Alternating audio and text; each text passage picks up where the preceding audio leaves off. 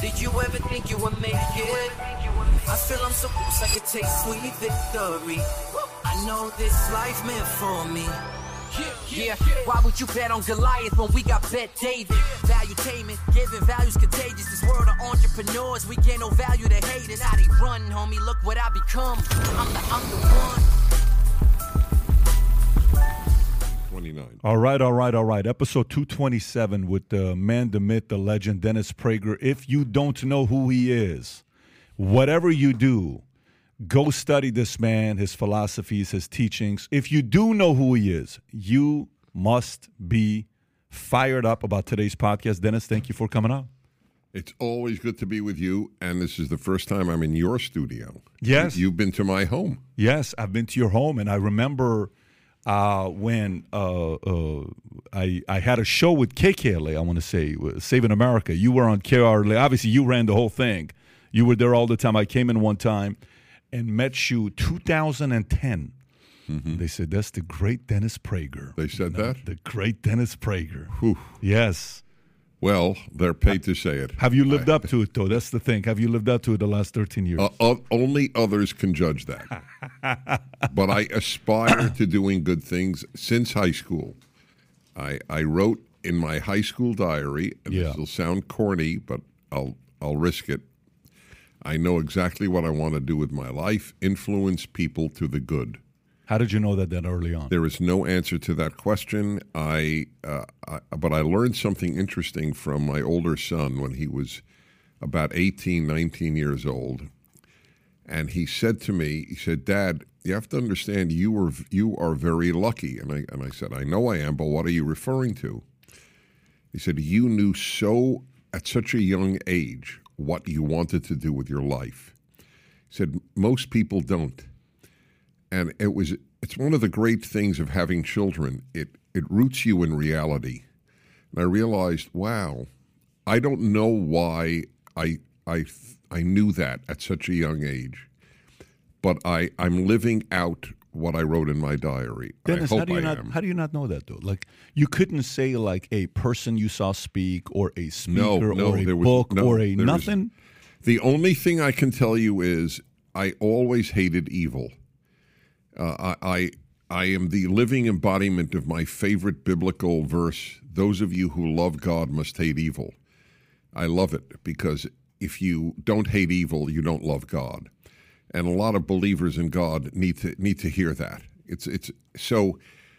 I I always hated evil, and I I I realized in high school that I could touch people, uh, not in some mystical sense, but I, I could touch their mind or their heart, and that I had a gift of clarity. Uh, I'll, I mean, since you're asking, I feel funny talking about me, but I guess I'm your guest. It's, it's somewhat expected. Uh, so this is a, it's actually cute and f- almost funny. So my father was a CPA, a certified public accountant, and he Uh, we lived in Brooklyn, New York. He had his office in Manhattan, but on Sundays he worked at home in his home office in the ba- a finished basement we had in Brooklyn. And some of his clients, you know, middle-aged men, would come an hour early to talk to me. So I said to one of them, I don't understand. Why do you I'm I'm 15 why do you come to talk to me? Mm. And the guy just looked at me and said, You're very interesting. And you don't know, there- there's really no way to know yourself without input from others because Yeah. others are a mirror. You, you, how do you know what you look like? You can't just do it by feeling your face. So old soul type of a thing? Yes, or was it I- more I- philosophies, Yeah, it- ideas? both both of them. Got it. But I was I was an old soul in a very kid-like personality, which that also has never left me. Is there videos of you at that age or no? No, no, because there was there were no video. I, I wish, believe me, uh, I, I, there there were there were a handful of pictures. So your dad never went on Instagram and recorded anything of you. That's a fair. How disappointing! a fair statement. How yes. disappointing! Correct. But, but but were you were you a guy that uh, when you as an old soul, I'm assuming it's very hard to date younger girls. You were dating Oh, women you- older than you, or no, no. Uh, I, I I al- always women my age, but you're entirely right. for ex- uh, that was a something I almost gave up on in my twenties. I didn't marry till thirty two, and and this is no knock on on on the women of my age, but okay, so I'll tell you this. You'll love this story. So I was at a bar. I don't even drink, but I was at, at some bar, and for whatever reason, and it was a, a, cute girl, and I, you know, I chatted her up, as the Brits say, and I, I, I felt I was making some progress. And then I really thought I was going to make progress. She says, What do you do? And I said, Oh, I go around the country giving lectures, which I thought at 25 is pretty damn impressive, right? And she goes, Naturally, what do you speak on? And when I tell you what I answered, I'm laughing at me. I said, Ethical monotheism. Very sexy. Yeah, that's right. It was. It's like the anti very sexy. There's very sexy here, and in the book of opposites is ethical monotheism. Yeah. So that was the last time I actually said ethical monotheism. Well, to the to the to the type of girls that like big words, that could have really gone in the Uh, right well, direction. yeah, but well, apparently she did not. Yeah, apparently she did not. Yeah. She probably thought, as one woman did, I, I, another one. This was a middle-aged woman. I wasn't trying to pick her up, but I was flying to a speech. I think it was Kentucky, actually. And she said, "Oh, what brings you to uh, Louisville?" And I go, "I'm giving a speech." She says, "Oh, oh, uh, on what?" And I said, "Monotheism," because I, I dropped the ethical. And she goes, "Oh, let me tell you about my rheumatism." so it was it was not a successful Prager. uh, answer. Yeah. Did you play it up? Because one time I'm telling this girl at a club in, in Nashville, Tennessee, and she says, "So, you know, what nationality are you?" I said, uh, "I'm a Syrian." She said, "Oh, you're Sicilian." I said, "Honestly, moving forward, I'm sick of explaining what Assyrians are." I said, "You're right. I am Sicilian. It's a Oh, lot that is easier." So it's a, yes, I should. I said, became "You're Vinny. right. I'm a doctor. Tell me about your rheumatism. You're right. your I should I should have followed your uh, pattern. You should have played the game. Anyway, Yeah. so here's what I want to do with the limited time that we got here today. I got a few topics I want to go through with you. One is Kanye, with what happened with them. I'm cu- obviously it's nothing that's relevant today, but I want to know how uh, you viewed what he said, some of the criticism that he had, and you know what caused him to lose his brand, the billions of dollars. Tate, an aspect of Tate, I want to talk to you about. Uh, there was I I don't know if you saw it. This one guy named is just a regular guy named Joe. He was driving his Corvette. He was backing up into his garage, and they found some declassified documents in his garage. We're going to talk about this guy named Joe. If you're following his story or not, he be, he he had a pretty important job. And then uh, a couple other things that we have is around uh, fatherlessness stats. So I would like to start off with. Uh, By the way, I have no thoughts on the Tate issue. I'll tell you in advance. I uh, It's it's actually not a Tate co- question. oh okay. It's not a Tate no, question. By the way, it just let me explain why, because just so people have a better sense. I, I don't find um, the people who are in the news for two weeks interesting. I have never followed the most popular issue of the day, almost never. Uh, not on my f- in 40 years of broadcasting. I'm the big picture guy, and and people get caught up. For example, uh, uh, you know uh, Har- Harry and Meghan. I've devoted about 10 minutes to them, uh, and all of all 10 negative. I, I thought you watched the whole I- I'm so documentary and you followed it un- all. Unimpressed with that couple. yeah. To badmouth your family, forget whether they're the royals, just to go to the world to badmouth your family. I mean, who doesn't have issues with family? But to to use them uh, uh, as as some sort of prop to to make an impression and make and sell a vast number of books, th- th- these are they strike me as just empty children. I feel bad for the royal family. I mean, you know, uh, to be honest, his brother has class. I love class. I love I love dignity. He it's like one brother has dignity and one brother has no dignity. Anyway, I got that out of my system. And by the way, just out of curiosity, how much of that is on him of uh, them embarrassing the family? How much of them is on the wife? You know, you know the whole That- saying that- that, that's unknowable. But you know, uh, if it's to the extent that it's on the wife, doesn't speak much for his strength as a man. I agree. One of the definitions of masculinity is t- to be not intimidated by women. That's that's a I, I I hold that to be a defining element. That doesn't mean God forbid you mistreat women. Uh, that, that one has nothing to do with the other, and I mean God forbid you.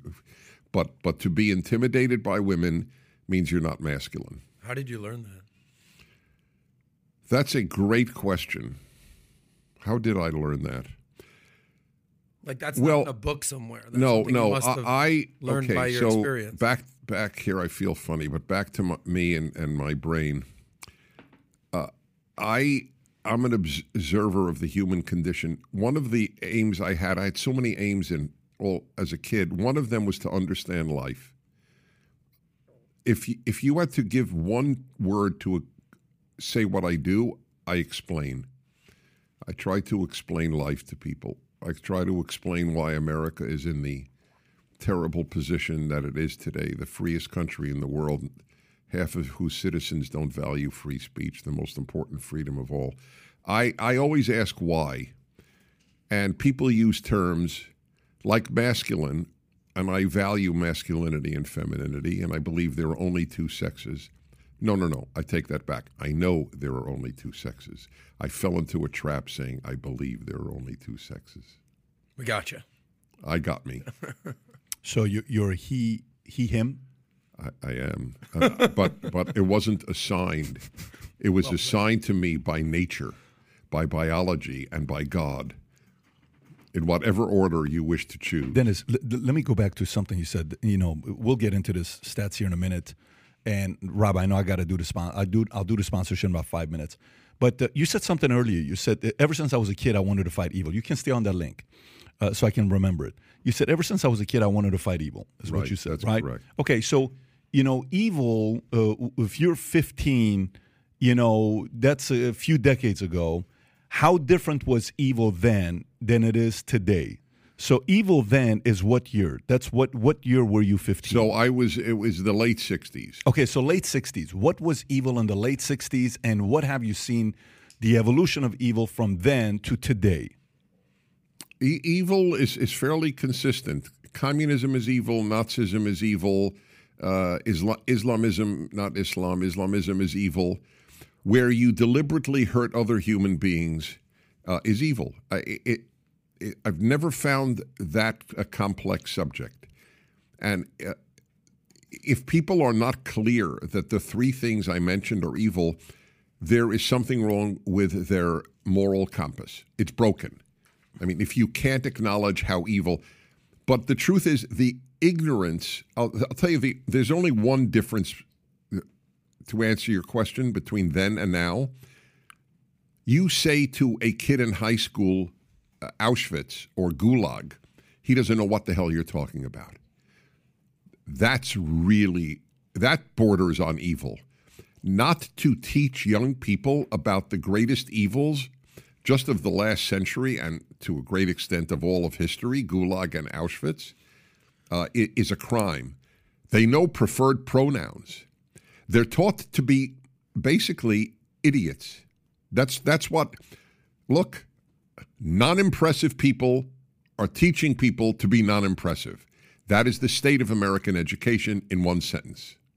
Non-impressive people are teaching people to be non-impressive. Yes. So, so you're saying evil's been evil for for the last however many for, Since- forever. Since, the, since humans. Well, but let me ask you this. Let me let me uh, uh, maybe I want to get a little bit extract a little bit more out of you on this topic. So, uh, you know how like this new Chat GPT comes out. Oh my God, look what it's doing. People are using it as customer service, but it's only 1.0. Wait till 2.0, 3.0, 5.0, 7.0, or iOS. I don't know what version we're on right now, 16 or 15. Hey, the new operating system is 16.0. It's better than what it was at 8.0, 3.0. Is the evil 49.0 today? Has it evolved into even stronger ways to divide, to manipulate, to pin of parents against kids, husbands against wives, men against women? Has it evolved to be stronger today, or has the strength been the same forever? Men have gotten weaker. Th- there are new, f- relatively new phenomena. The general evil is is the same evil uh, as it's always been. Um, What the Chinese Communist Party and the North Korean Communist Party does to its people, uh, what Putin is doing in Ukraine. I mean, the, these are tr- these are evils. Totalitarianism is a modern evil. You need mass communication and mass police and mass technology to have totalitarianism, but otherwise, but what you what is new in America uh, is uh, for uh, I'll, I'll give you a relatively new evil. The vast number of adult children who do not speak to parents because they differ with the parents' conservatism. This is new. We we uh, it, it was unheard of in the past that you stop talking to your parent because of how they voted. And I consider that evil. That's what I mean. New evil. That's That- new that's a evil. new Okay. evil. That what new else is new evil? Well, in, in America, this is not a new evil in the world, but in America, the suppression of free speech, the amount of censorship is, is brand new. America, Woodrow Wilson flirted with it, but outside of the Woodrow Wilson era, we have never had a suppression of free speech. That was the one thing every every American agreed with. Forty-five percent of young Americans, according to Pew, which I tend to trust, say the following: uh, "I believe in free speech, except for hate speech," and they don't realize because they they've not been taught to think logically. They don't realize that that's an oxymoron. It's a self-contradictory statement. If you don't believe in free speech for hate speech, you don't believe in free speech. What do you believe in free speech for? Only speech you agree with. Everything else is hate speech. This is what the left has taught them. And the left has never, from Vladimir Lenin to Columbia University, the left has never allowed dissent. And there's a reason. If there's dissent, there's no left. If there's dissent, there's no left. Correct. They cannot. That's why they shut down conservative speakers. Four years of left wing indoctrination at the average university is not enough. They know one conservative, eloquent speaker in, in an hour and a half can undo four years of the lies that they're told of America being systemically racist, of, of there no, of there being more than two sexes, etc. That's why they don't want us on their campus conservatives never gave a damn if a liberal came to a campus. They they invited them. Jerry Falwell invited Ted Kennedy to to uh, Liberty University. Uh, it, it, I am a conservative. I ache to have. I have offered money to any left wing New York Times columnist, which means any one of the ninety nine percent who are left wing to debate. I- I've offered ten thousand dollars plus any money that they would raise at, at, at- for admission, and they could pick the venue. They could pick uh, the moderator, and I would still do it. They don't do it. They don't debate. They smear. Uh, about a SIXHIRB: sexist, intolerant, xenophobic, homophobic, Islamophobic, racist, bigoted. I had to make an acronym because it's a lot of terms. What was that again? That acronym? Sexist, SIXHIRB, S I X H I R B. Break it down again. sexist, intolerant, xenophobic, homophobic, Islamophobic, racist, bigoted. Name calling. That's all they do because they, they can't debate. They can't stand up and tell you there are more than two sexes. Are there more than two sexes in kangaroos, in penguins? But all of a sudden you reach the human species and there are more than two sexes? 56 if you sign up for Facebook? 56? Oh, we're living in the age of the absurd, of the total absurd. And by the way, I have a, a reason for that secularism. The post Judeo Christian world produces only idiocy. No religious person says there are more than two sexes. The only people who say there are more than two sexes, the only people who say men give birth are secular. Secularism produces morons. Not every secular person is a moron, of course not. But every secular institution is moronic. And the most secular institution is the university, and that's where all the moronic ideas originate. How do they keep making so much advancement? How how are uh, you know concepts that literally make no sense create this kind of momentum? Uh, there was an answer given by G.K. Chesterton, or it's uh, at least attributed to him, late 19th century, early 20th century British thinker. When people stop believing in God, they don't believe in nothing, they believe in anything. Hmm. That's the answer to your question. People don't, even secular conservatives don't agree with me. They think secularism is, is, is a blessing. It's only a blessing in government. It is not a blessing in society. Separation of church and state, you're referring to, I assume. Basically, yeah. Let me do this before we get into this topic about uh, fatherlessness homes, folks. Uh, if you've been following uh, the the sponsorships lately, we have teamed up with Goldco. This took a couple years for us to decide to do this. With what's going on today in the economy, being the fact that it's strange times, I'm talking to my Morgan Stanley guys or my Goldman Sachs guys. Both sides, no matter who you talk to, are not too confident about what's going to happen in 2023. I myself, for years, have always had physical gold stored in different places just to hedge. This is not 50% of your portfolio or 25% of your portfolio, but a small percentage of your portfolio that you ought to consider having some gold in. The company that we decided to team up with is Goldco. They've been a six time Inc. 5000 winner, 2022 Company of the Year, thousands of five star reviews, and over a billion dollars in gold and silver placed. Valuetainment viewers can get up to $10,000 in free silver and a free ounce of silver Ronald Reagan coin with a qualified order. Call them today at 855 594 2758. Again, 855 594 2758. Or go to goldco.com forward slash PBD. Once again, goldco.com forward slash PBD. The link's going to be in the description and in the chat. So here's a question for you for fatherlessness stats.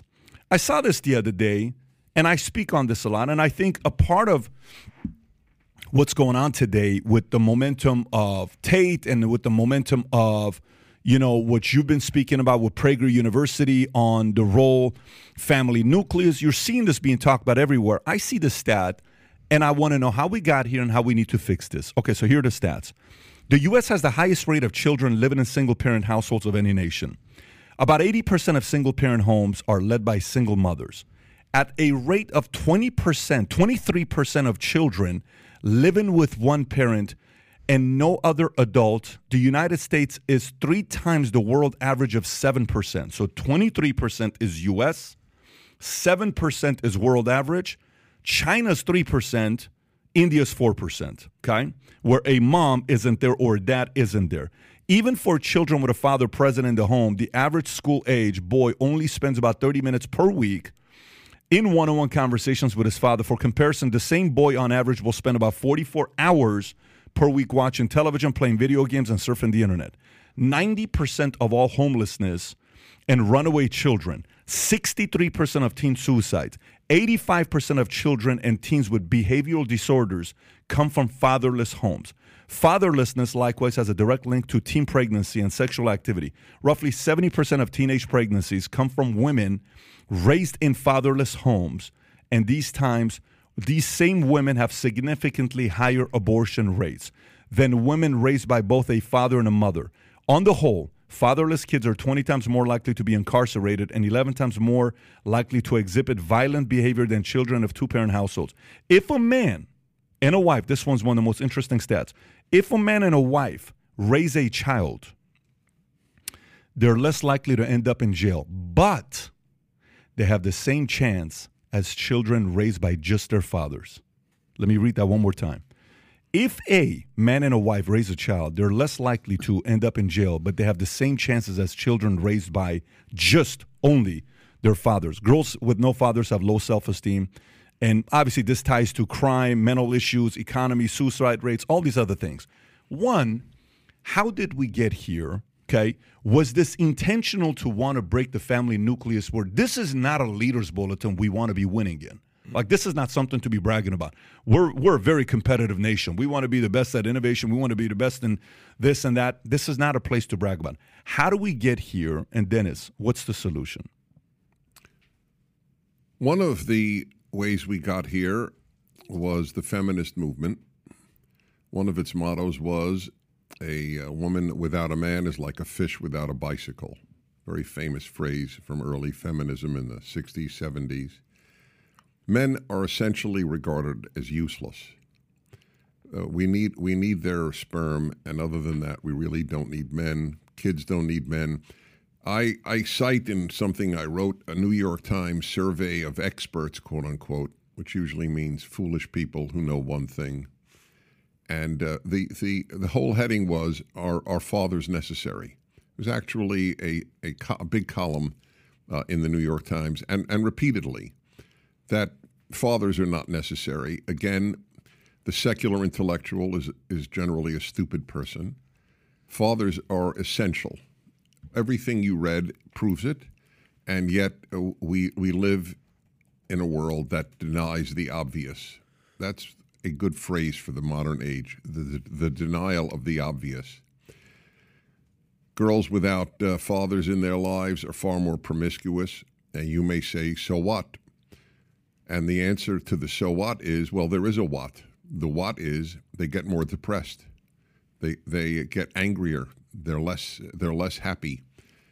And uh, I am a, uh, I've written a book on happiness because I consider happiness to be an extremely important part of life. The happy make the world better, the unhappy make it worse. Happiness is a, is a moral issue, not just an emotional issue. How did we get here? We got here once again thanks to secularism. Religious homes are far more likely to have a father in them.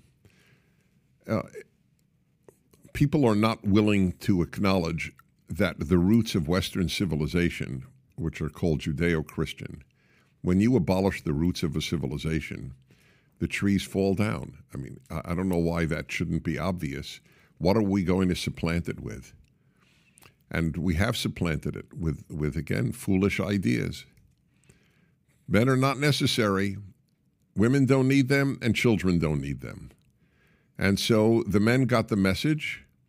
And now, what do we have? Seven million able bodied men, young, able bodied men who have taken themselves out of the workplace. This is a tragedy for society. It is a tragedy for, uh, for men, and it's a tragedy for women looking for a good man to marry. It's also part of the uh, uh, another secular idiocy of the left, and that is that you don't need to marry. This is a this is an old-fashioned idea that people should marry. Three generations of women, starting with, with the baby boomers, of which I am a member, were taught, uh, yeah, you, you want to get married, get married, but young woman, the thing that will bring you the greatest joy and happiness and fulfillment is career hmm. which is one of the greatest lies uh, uh in in, in the world of lies. It's it's it's really as much a lie as men give birth. Uh, but when you hear something enough, you start to believe it. Oh, I don't I don't really need marriage. I'll be great with a career. I've written over a thousand columns. They're all on the internet. Twenty years, about fifty a year, and only one of them I didn't write. All I did was transcribe a call to my radio show. And I have a male female hour every week. And I discuss this issue. Tell me if you pursued career and not marriage, has it worked out for you? 50 year old woman who is a CEO, makes a good living. She has three degrees from universities, and essentially, almost in tears, spoke eloquently about how being a CEO doesn't quite compensate for going home to an empty home when she sees friends with a husband and children. And everybody knows marriages have issues and children are issues. But the purpose of life is not to avoid issues, it's to embrace the fullness of life. And and I'll just say point blank because nobody Nobody tells people things they don't want to hear. Everybody wants to be loved. I have no such aim. And uh, you don't grow up if you don't get married. This is a message to men, this is a message to women. You can be very successful. Uh, you don't grow up, okay? You can be a wonderful human being, good volunteer services. You can, you know, you can adopt uh, stray puppies and and do all sorts of things you every married person, including people who married and had a lousy marriage and divorced, will acknowledge they grew up when they got married. Mm. And then you grow up exponentially when you have children and you're married. But people don't want to grow up. The left is Peter Pan. The left is the embracing of immaturity. And you have the most professors are immature people and they they help develop immature young people. It, it is a catastrophe. They don't hear from people like me. Obviously, they do. I mean, I, I, let me let me make this. They don't hear from people like me, meaning that we're not their professors. We try to go around it with PragerU, with lectures, with books, and, and, and not just me, thank God. There are other wonderful people uh, giving good messages. Uh, but uh, we're censored. I mean, to, uh, and, and you know, Ben Shapiro went to Berkeley and they had $600,000 in security. There's no security for the most radical leftist speaker. They don't need one bodyguard. Why do conservatives need $600,000 of security? Do, you, do, do people not put two and two together? The damage the left does, all it does is destroy. The American Medical Association has announced that the sex of a child should not be on a birth certificate because we don't know it until they choose it. This is the American Medical Association. Can you pull this up? Yes, pull it up. The American Med. Yes, the American. See, this is the this is the thing. People don't know the damage the left does to everything it touches: art, music, education, children, male female relations, and medicine. It has corrupted the medical field. The American Society of American Academy of Pediatrics or pediatricians, whatever the full name is, they've they've come out for affirmative care to give minors uh, uh, hor- hormone blockers. I mean, that is evil. You want yes, that's a new evil. You asked for a new evil. Mm-hmm. What we're doing to kids now in the name of trans uh, of, of, of, of transgender is pure evil. You know, Dennis, you talked about happiness, and the book you're referencing for people that are listening, he was referencing his book, Happiness is a Serious Problem, which, if you haven't read it, read it. He's not on a book tour. This was written many, many years ago, but the truths that are in there about finding purpose and the things that you do, and that the pursuit of happiness is not the pursuit of joy. Mm-hmm. You know, joy is deeper in your heart. Happiness is, hey, my team won today. It was a pretty good day.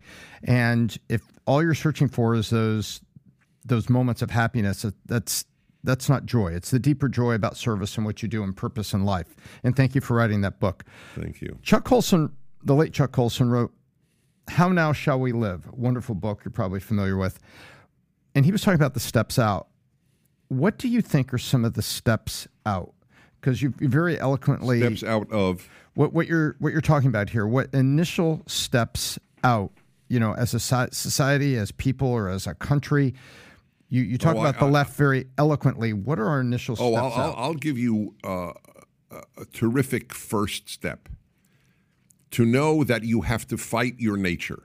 You can't develop as a human being. You can't even be a happy human being if you don't fight your nature. That's the number one issue in life. Unpack that. Okay. First of all, uh, human nature is not basically good. Uh, only the naive who live uh, who have lived a spoiled life believe the nonsense that human nature is basically good. I don't say human nature is basically evil. I'm saying it's not basically good. You uh, uh, uh number two, your own nature. There are two natures we have. We all have human nature, and we all have our own natures. You have to battle both. My father told me all of my childhood I'm lazy. I didn't like hearing it. Thank God he said it to me.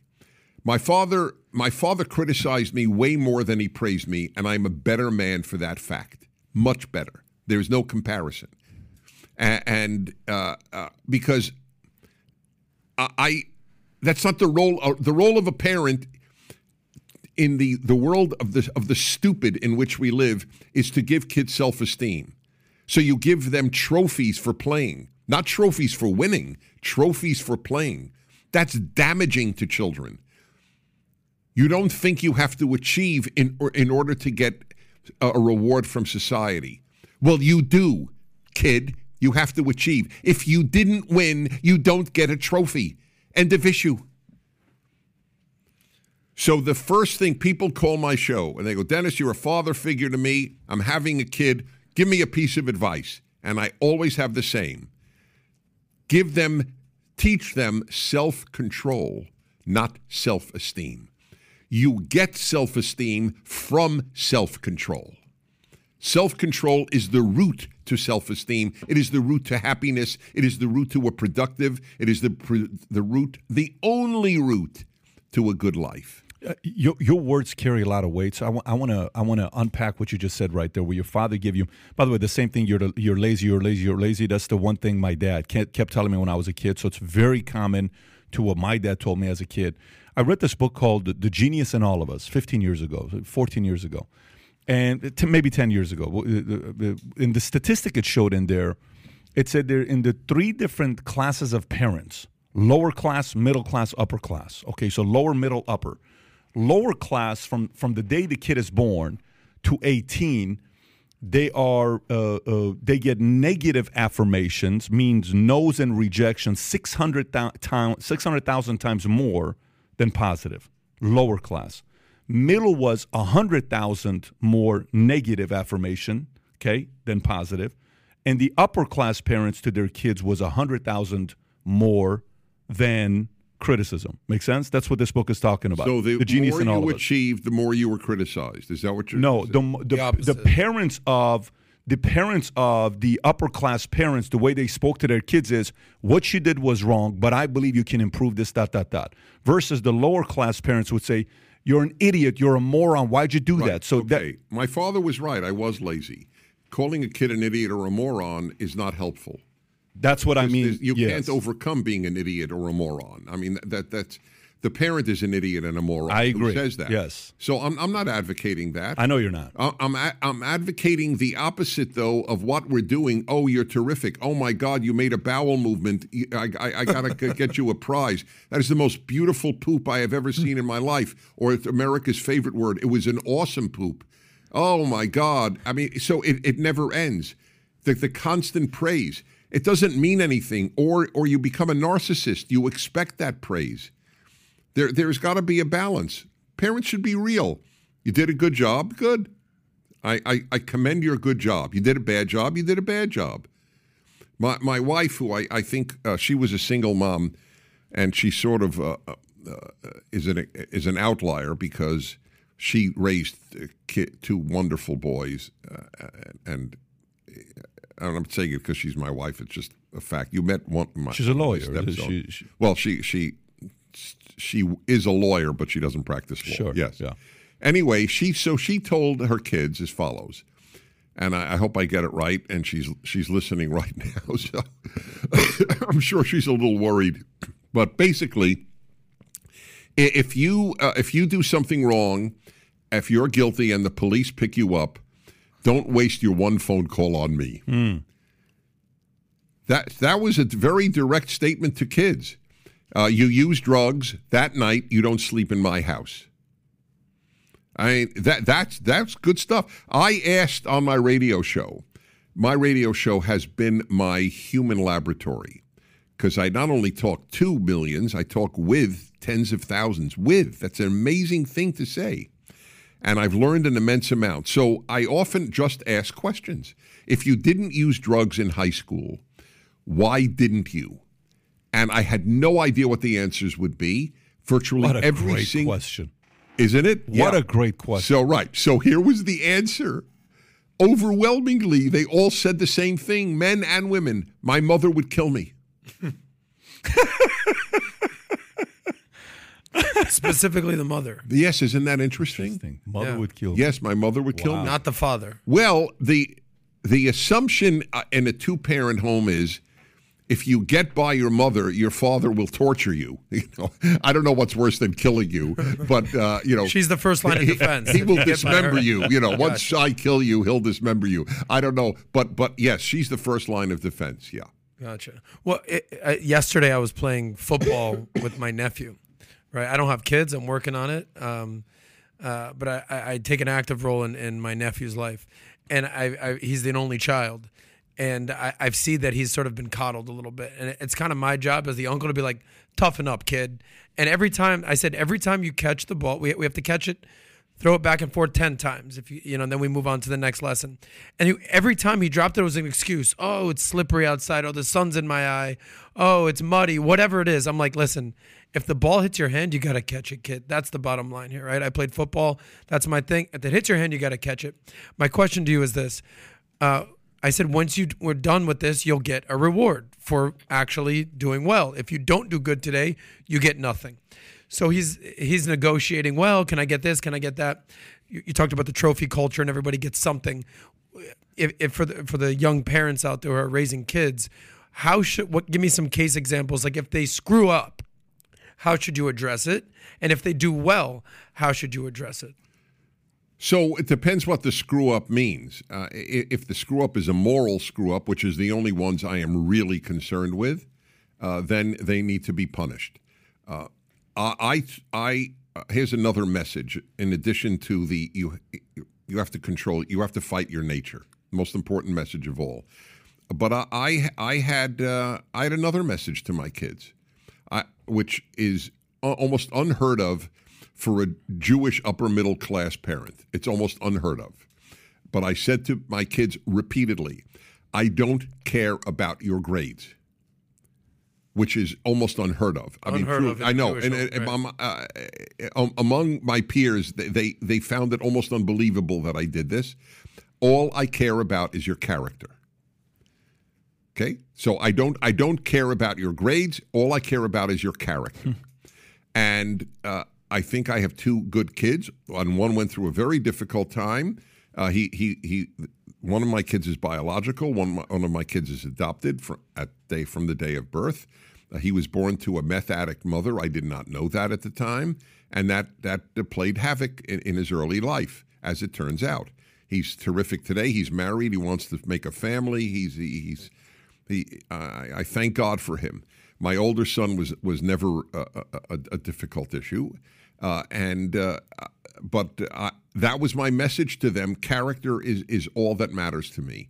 And if I if I if I heard that they cheated on a test, or uh, that they were uh, gratuitously uh, mean to a kid, or whatever whatever character flaw, then I came down on them. Uh, if they if they didn't get good grades, I didn't care. I didn't care if they went to college. I didn't care what college they went to. I, I uh, most colleges are despicable places today. despicable. They teach sick doctrines. Babies teach babies at our universities. If I hear you're a professor of gender studies, I assume you're a fool. If I hear you're an epidemiologist, I assume you're a fool. Do you know what epidemiologists did to the world with the lockdowns? Do you know the damage they did to kids? Epidemiologists telling public health officials, telling people to keep schools closed for two years when kids had essentially no danger from COVID. Do you know the damage that the these so-called experts did to kids? Why aren't parents angry at these people? Why do they still believe in quote unquote experts. Sweden closed down nothing. It has the lowest excess death rate of the last two years on earth. No kid got COVID and they kept the schools open till the age of 16. Sweden shamed the rest of the world in staying open. Thank God for Sweden. It was our it was our litmus test. People, it, it is very hard. It's hard for me I went to Columbia University Graduate School, and and I remember th- if you were a professor of history, I almost sh- shook because I thought, wow, what a I'm meeting someone who has mastered such a great discipline of history or professor of English or whatever. But now, if I hear you're a professor, I assume you're a fool. Not all professors are fool. I just make that assumption. Wow. Guilty by association, almost. No, not by association, by title by profession. It's not because they're associating with other fools. Do you know that? Uh, uh, I think her name is Amy Wax, a professor at University of Pennsylvania Law School, Ivy League Law School. She wrote a column with another professor saying, you know what? Middle class uh, bourgeois values are great values. Basically, as follows uh, that you, uh, you graduate high school, you get a job, you get married, and then have children after you get married. Those are the four things, and you'll be a winner in this society, basically, if you just do those four things. Just for writing that, 250 law professors at the University of Pennsylvania asked the university to not allow her to teach the introductory course she was teaching. She's been ostracized by fellow lawyers because all she affirmed was middle class values, which they call now, of course, white supremacist values, which, of course, is an insult to non whites. Oh, I see only whites should graduate high school, get a job, get married, and then have children. Blacks should not do that. The only systemic racism in America is from the left. They believe in separate graduations for blacks, separate dormitories for blacks. They believe that it is wrong to be race blind. They believe race tells me something about you. So I have a great question. If race is important, what do you know about a person if you know he or she is black? Name me one thing you know about that person.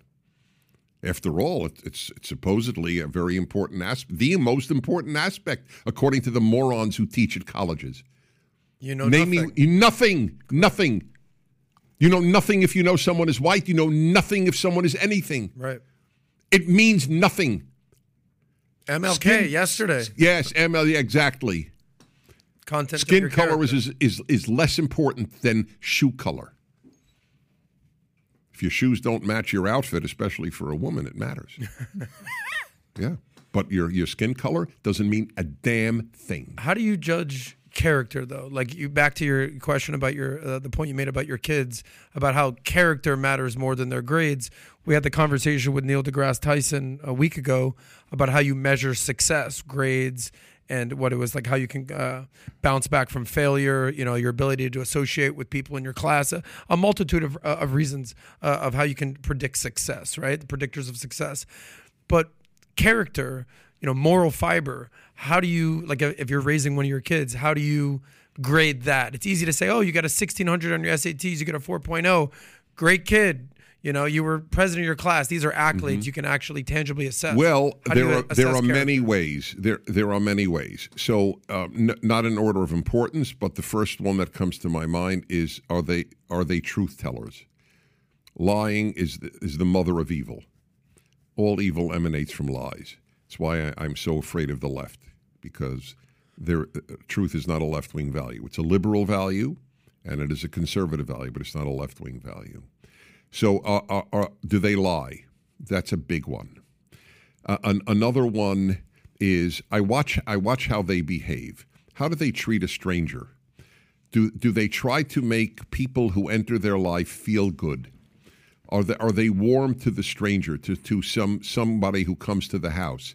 If if they if if they meet an autistic kid, do they spend a little time trying to talk to that kid? I mean, there are so many indicators in the course of a day. Whether you're a narcissist, do they only talk about themselves?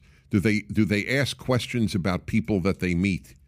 Uh, uh, it's I, I, your question actually uh, is something I I should write a, a, a piece on. I, I just I thank you for that because I I have sort of uh, I'm deeply involved in music, so I always think in terms of music. I conduct orchestras as an avocation, and I don't have perfect pitch. Perfect pitch means that if you hear a C sharp, you know it's C sharp. I it's, it's, it's you either have it or you don't. It's a gift.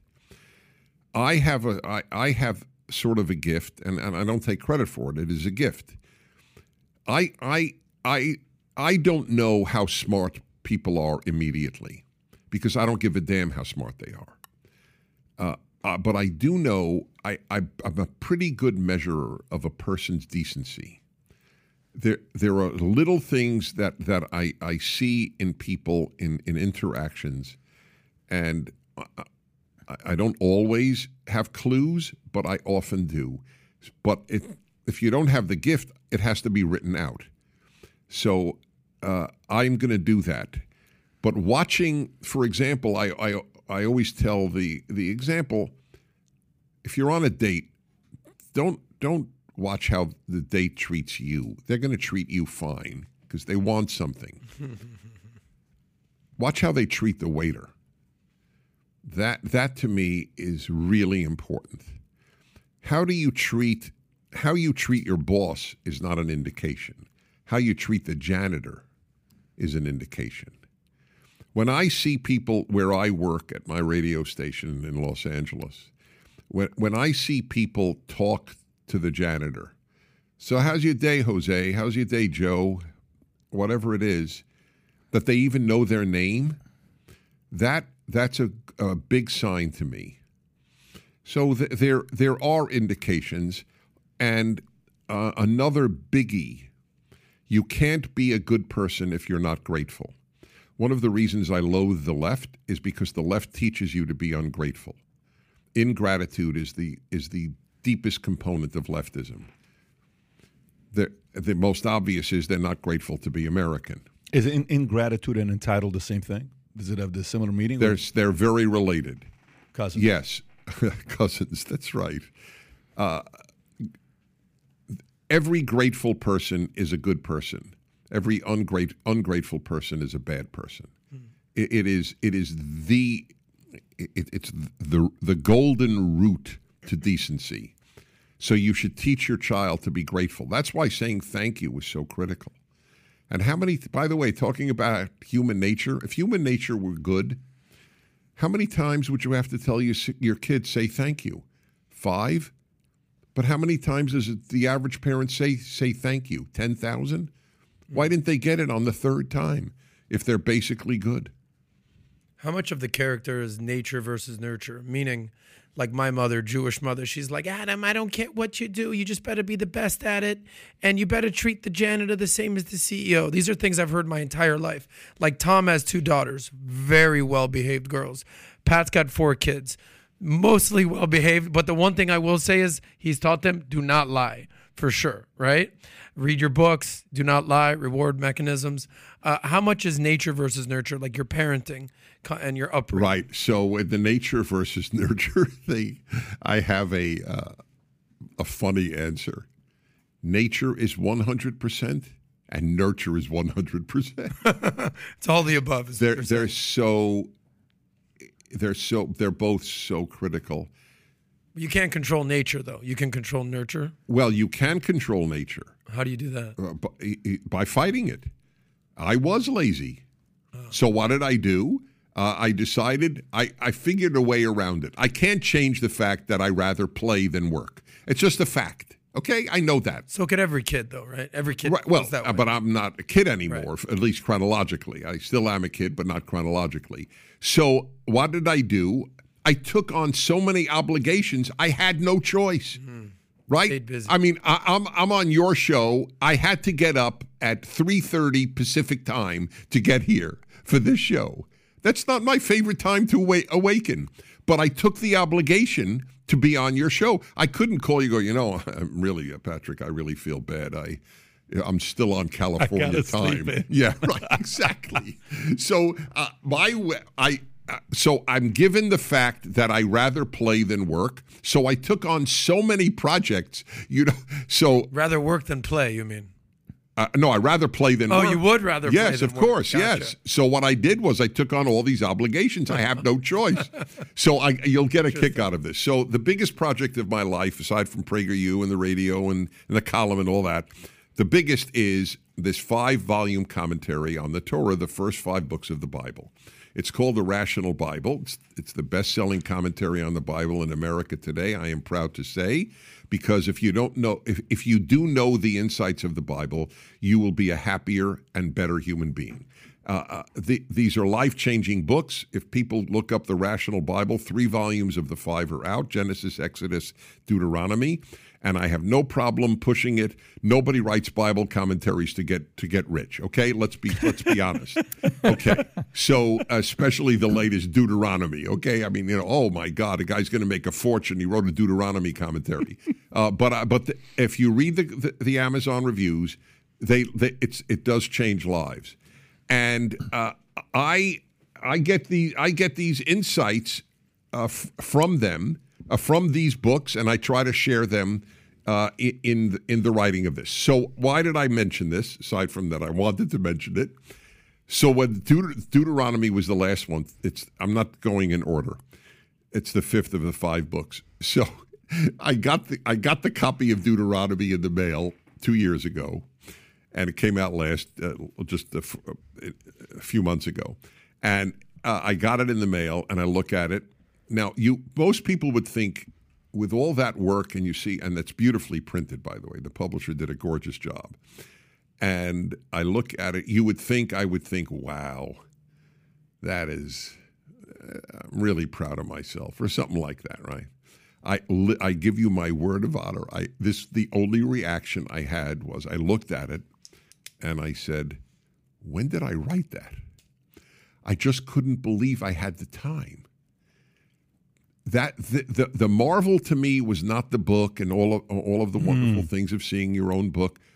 It was wow. When did I write that? I just powerful. Yeah. but and the answer is I had no choice. The the the publisher expects a book from me so that's so when you of course you can fight your nature. That's that's exactly of course otherwise we're doomed. Such a simple concept for anybody to apply, especially if you have a reputation of being lazy. Keep a busy calendar and commitments that you have to come through because you don't want to let people down. That's right. Yeah. Get busy. That's Yeah. exactly right. That you you you got it. Well, you always get it. I, that's why I love talking to you. You you to, to your credit, and I'm interviewed a lot. You really listen. A lot of a lot of people who interview, they have a list of questions, and it's clear to me. I could say in in the middle, you know, I pooped really well yesterday, and they would then have their own Amazing, question. Dennis. No, no, no, they wouldn't do Amazing. them. No, that implied that they listened. They no, amazing Dennis would be at least they listened. My point is they go to the next question. All right. Yes. So, what's the key to success? They just kind of go to the next one. But Dennis, let's go to uh, this other topic with the last thirty minutes that we have together. I know Sue is outside as well. You guys got to drive. Uh, the declassified documents that have been found, the classified documents have been found. Okay, with Joe Biden, and it, it's so interesting. With the more and more we're learning, more things are coming out. The timing of Trump's, the timing of his they knew about it right before midterms, but they held it back till now. What are your thoughts about what's going on here? There's, you know, a lot of people. I listened to Dan Bongino yesterday. Dan Bongino saying there's no way in the world the Biden administration is going to find documents like this and say, let's turn it in because we have to be honest. He says, you have to be a fool to believe they gave it up to the lawyers. He says, the only way the story is true is somebody on the inside either set him up or knew was there and found it because they are trying to do something to him. Now, whether that's true or not, I don't know. what do you think about what's going on with these classified uh-huh. documents? I don't have better insights than others in, into a lot of this political stuff. I have I, my insights are the big picture. The big picture is that, and I say this, I I, I really I have to suppress tears because I so love this country, but I I love truth more than I love the country, and the truth is we are as corrupt as as a third world banana republic in, in Central America. This is a corrupt country. The left has made it corrupt. I know people say Trump, Trump, Trump, Trump, Trump, Trump. It is their way of of of masking the truth of the corruption. Fifty-one heads of intelligence agencies signed a letter a few weeks before the 2020 election saying that the Hunter Biden laptop was Russian disinformation. They all lied. Every single one. In other words, the entire intelligence apparatus of America is as corrupt as, as it is in Guatemala or Brazil or, or, or Iran. Not as evil necessarily. They don't kill as many people as the Iranians, but, but they're as corrupt. They're just, they lie. They lie on behalf of the left, just like Pravda lied on behalf of the Communist Party in the Soviet Union. Uh, we the, the media lie on behalf of the left and the Democratic Party in the United States. I mean, that most Americans don't know the level of corruption is only because it's censored. How many Americans, every conservative American who, who listens to anything uh, uh, like talk radio or, or reads any conservative news source knows that 51 heads of intelligence signed a lying letter to enable uh, uh, Biden to win. But I don't think 2% of Americans, liberal or left, know that the 51 signed that letter. So uh, anything is possible with regard to why this is now coming out. Uh, but what, what will be interesting is that they want to prosecute uh, Donald Trump for it. Will they prosecute Joe Biden for it? And by the way, maybe they will, in which case, maybe the most nefarious uh, scenario is they just want to get rid of the guy because they know he can't win uh, the next election and they don't want him to run. I, I don't know. I'm not even saying that. All I want to know is will all of the condemnations of Donald Trump for unclassified documents at Mar a Lago be leveled at Joe Biden for unclassified documents in his garage? That that's that's the uh, or excuse me for cla- not unclassified classified documents in his garage.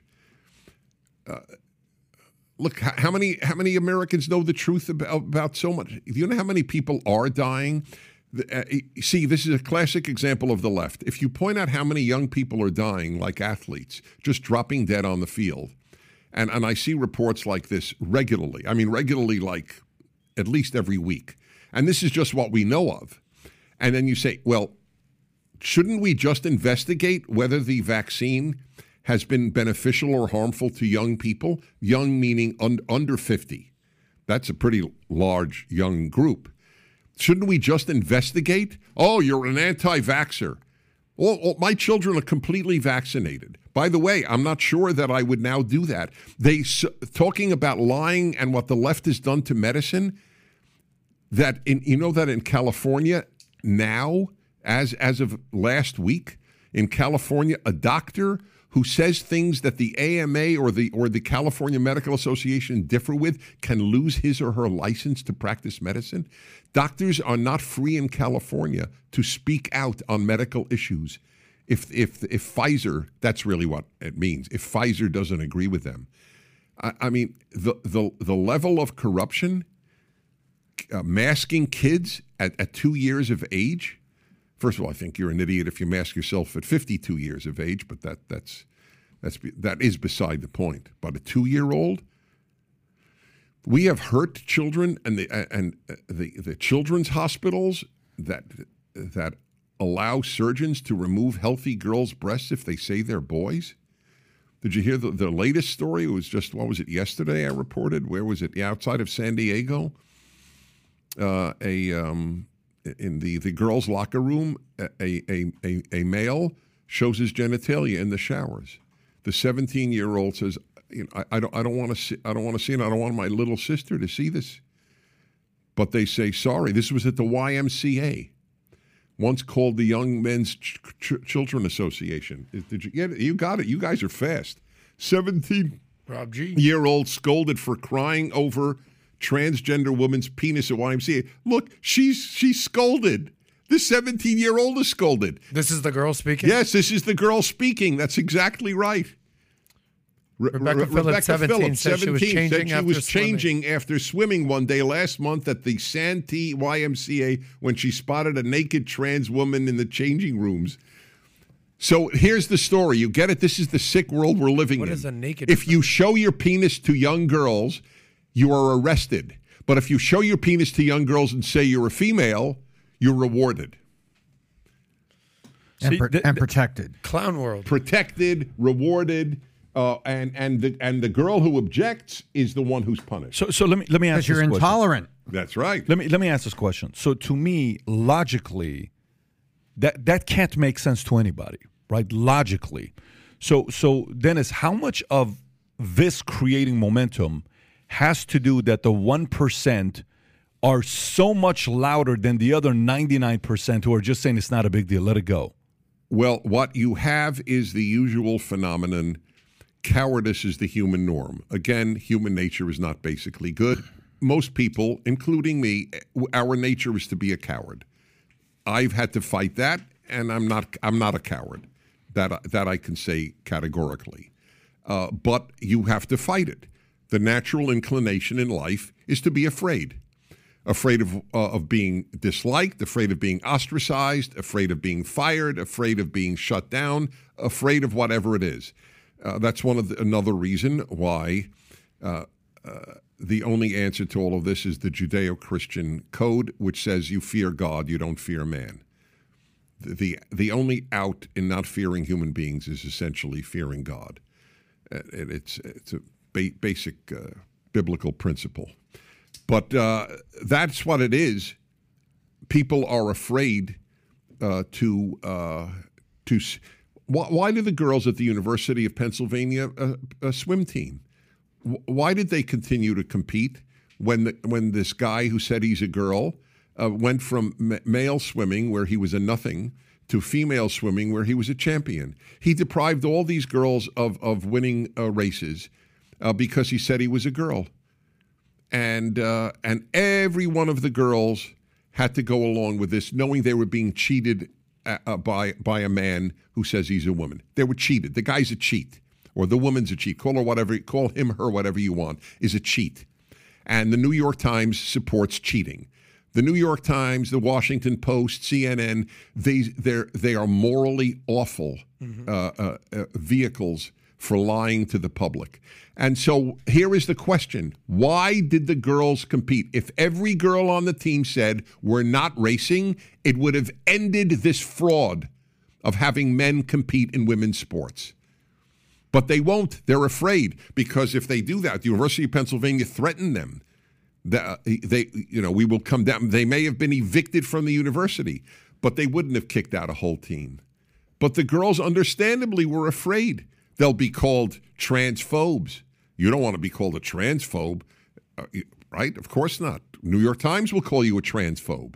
If the girls decided not to race, the New York Times, that sick editorial page of the New York Times would have said they're transphobic girls. Which, they're which, which label right now is the is, is the biggest career-ending label one can get?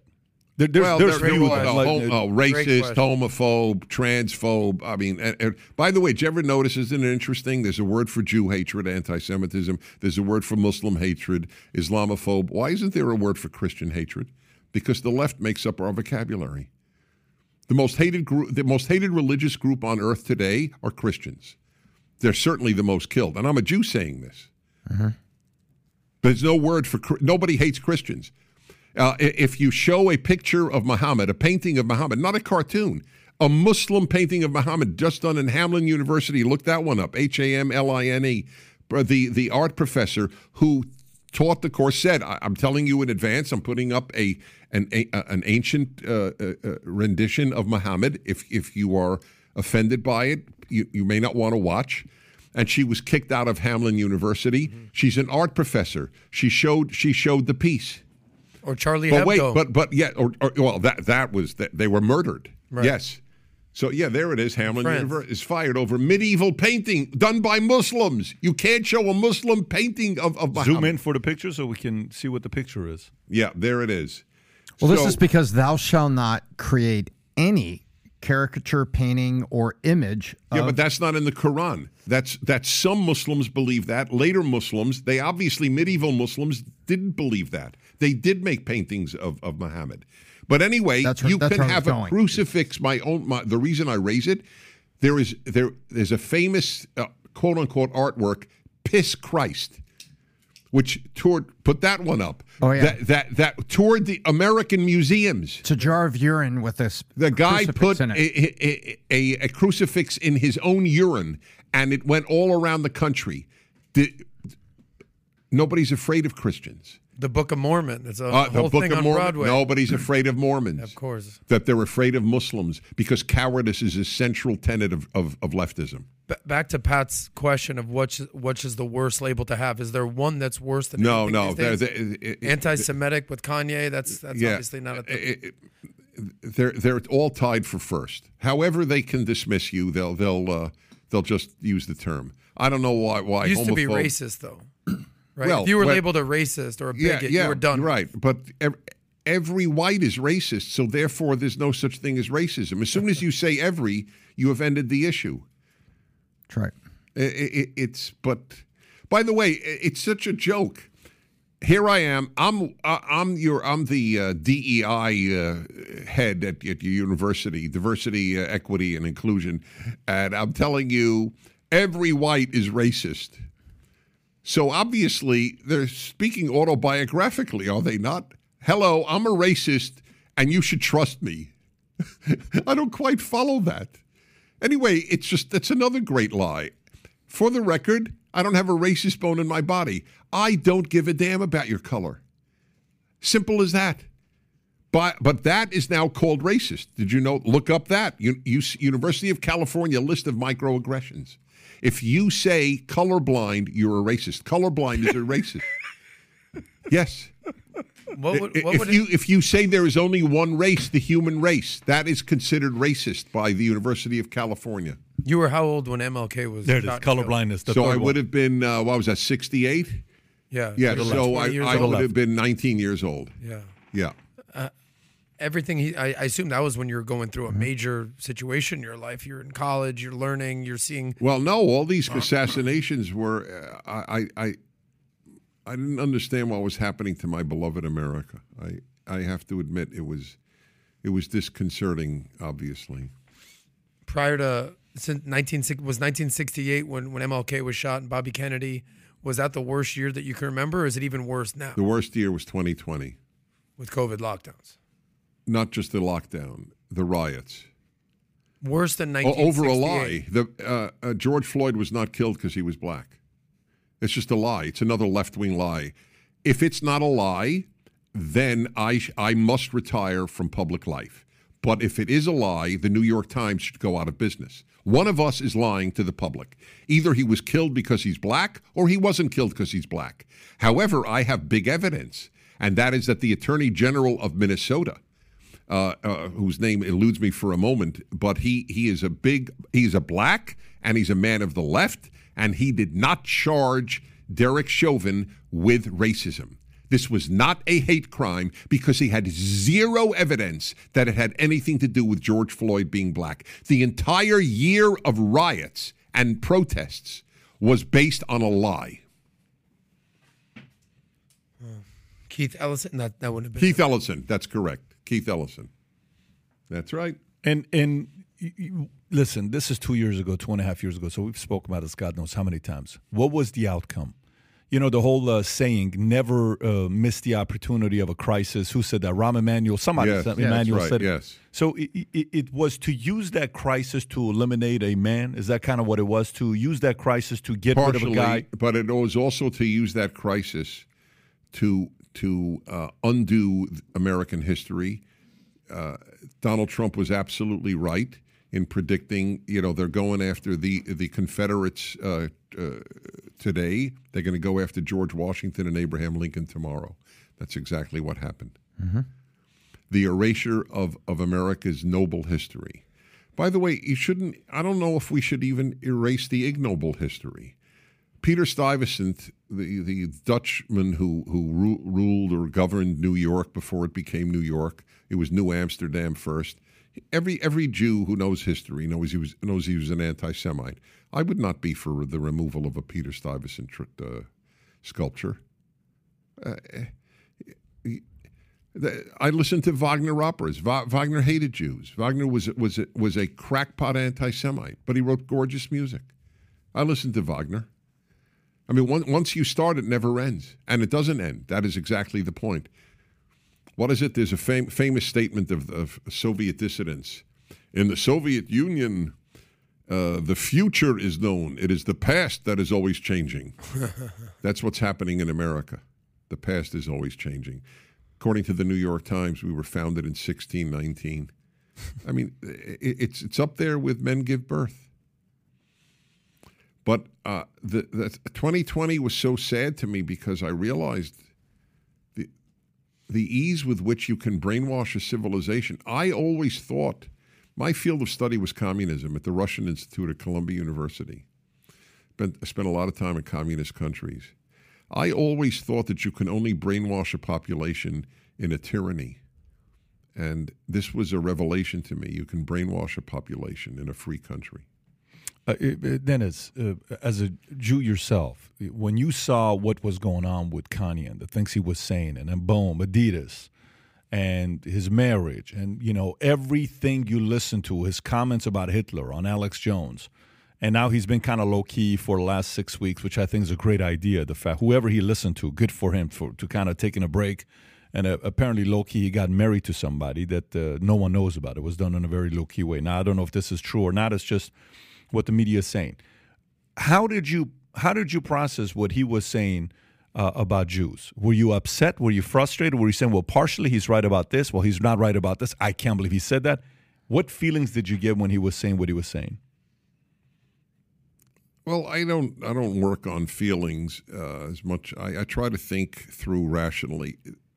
I wrote a book on anti-Semitism. I, I have fought it all of my life. The book is called "Why the Jews," and there, there's every every population has a percentage of people who hate Jews. Uh, they there are a whole host of reasons why people might hate Jews. Uh, and as I point out in my book and in the piece I wrote on Kanye West, one of my columns, non Jews need to know something. Anti Semitism destroys societies. I'm not saying it because I'm a Jew, I'm saying it because it's true. No society has survived anti Semitism. Spain was one of the greatest world powers. Then it had the Spanish Inquisition and the Spanish expulsion of the Jews in 1492. And have you heard from Spain in the last 500 years? It, it went downhill uh, with the speed with speed of a skier after it kicked out its Jews.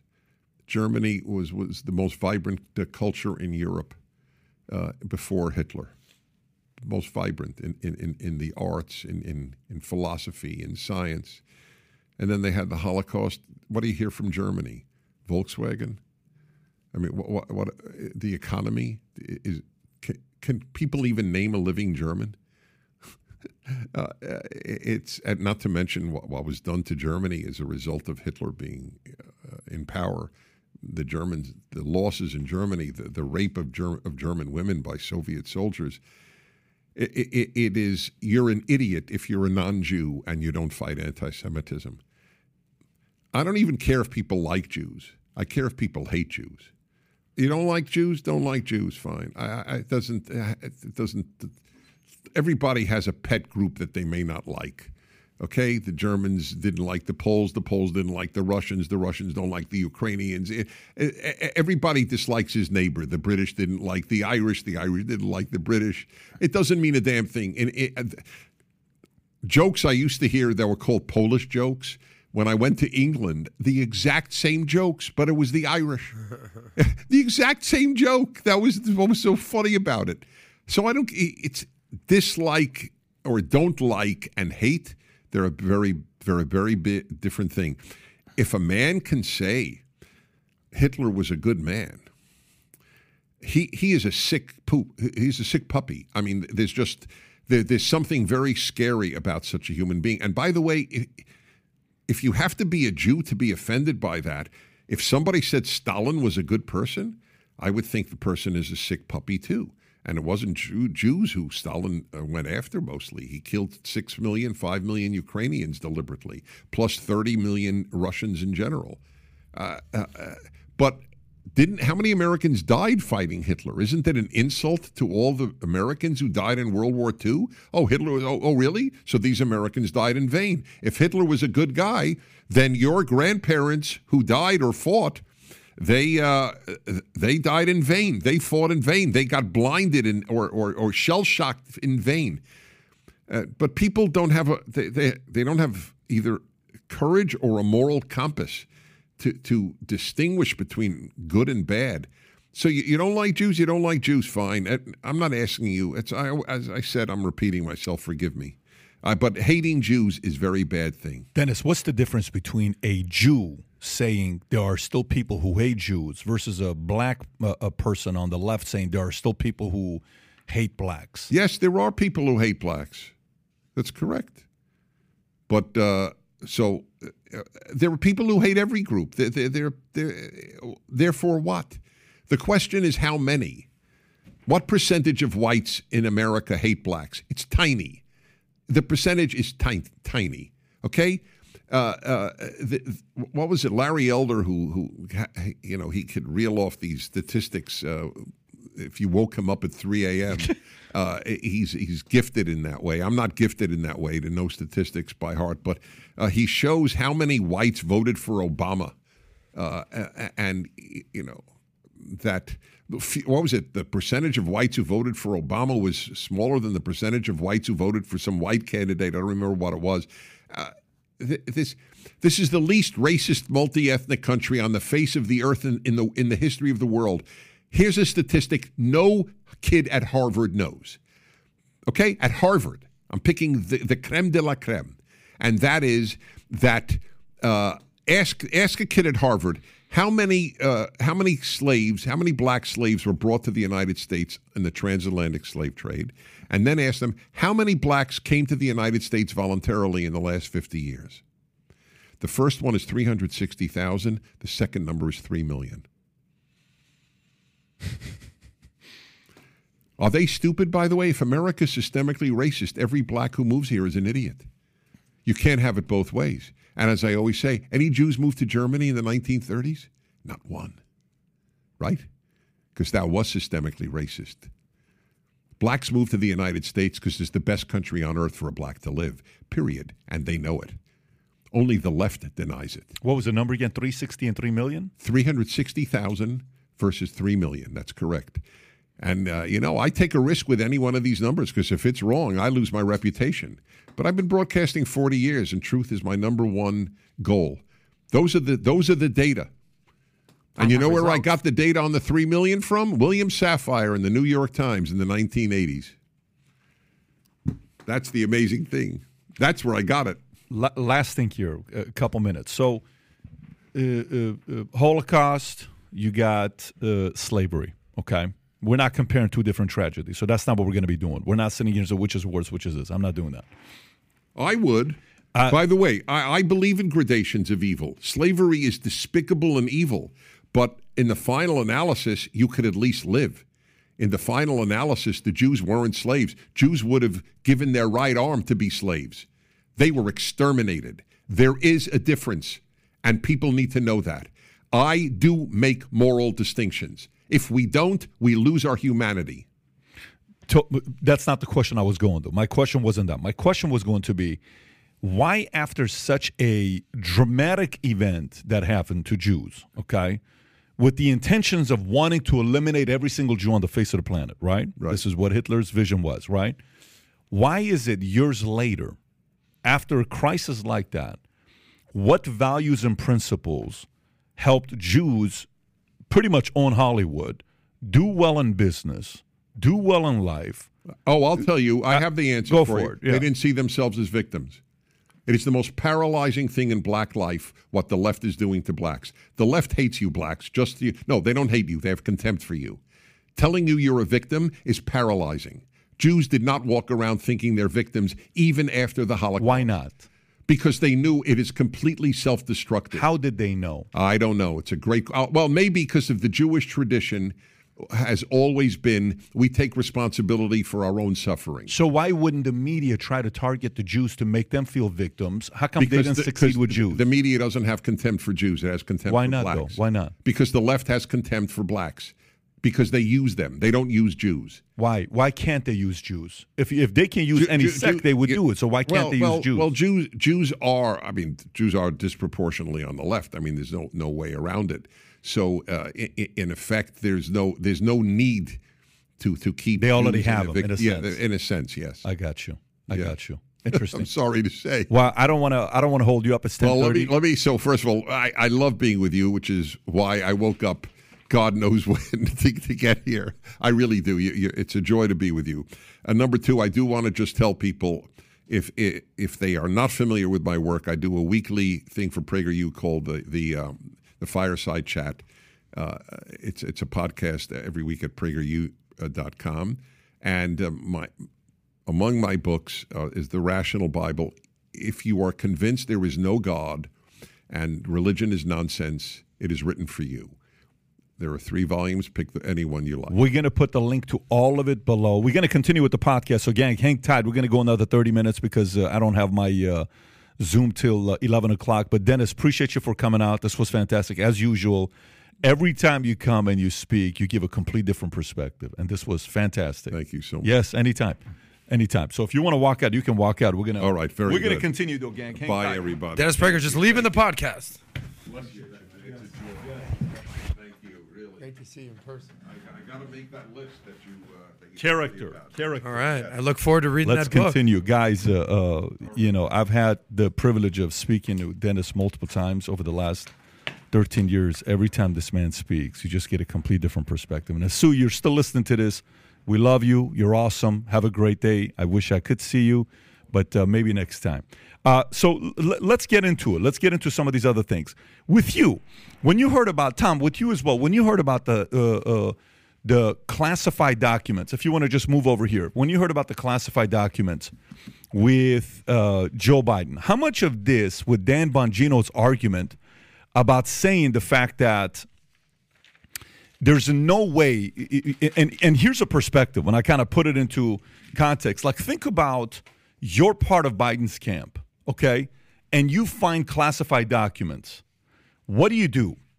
Imagine if your Reagan's camp, Clinton's camp, Bush's camp, Trump's camp, any camp, what do they do? Just assume what they're going to be doing. Wouldn't they say, hey, Mr. President, you got some uh, classified documents here? Can you please take these to, these, uh, to the office or put in the safe? It's not the place for it. You understand what I'm saying? Which is kind of like, sure. Can we just take this back to the White House and not leave it here? It's just a very basic conversation. Like if someone found it Yeah. back in the day. Yeah. I like can you see the visual the car backs up and your own camp says, "Oh, oh, Mr. Biden, President Biden, you have that. No, we have to report this to FBI or, you know."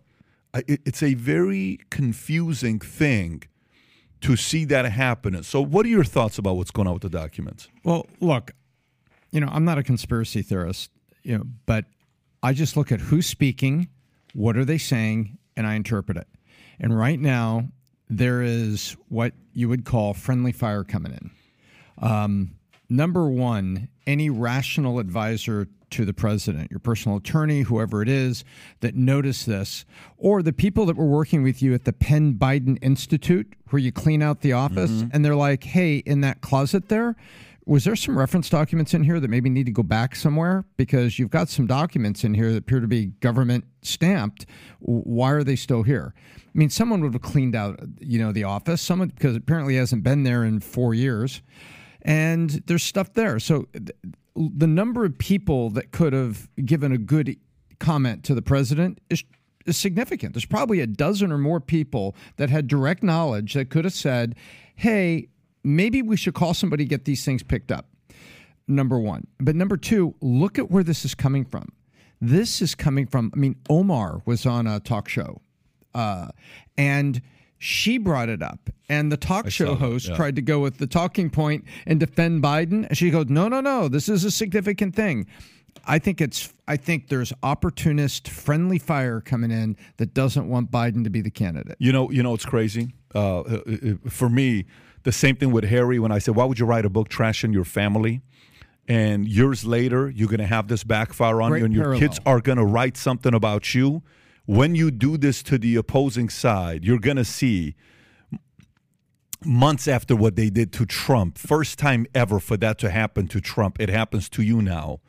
Uh, uh, it backfires. Now Garland has to keep the same standards, or else he's seen as what? He's seen as they're targeting a candidate to eliminate a candidate, which that's definitely not going to be a good look going into 2024. But wouldn't you think they would be saying, "Hey, nothing to see here, nothing to see here, Merrick, just chill, nothing to see here." That's usually that's usually the playbook. But they they're have. not. Yeah. But they're not. Look at the look at the Democrats that are out there that said Merrick Garland has no choice, and they were saying this before Merrick Garland says, "Hey, I'm thinking about it."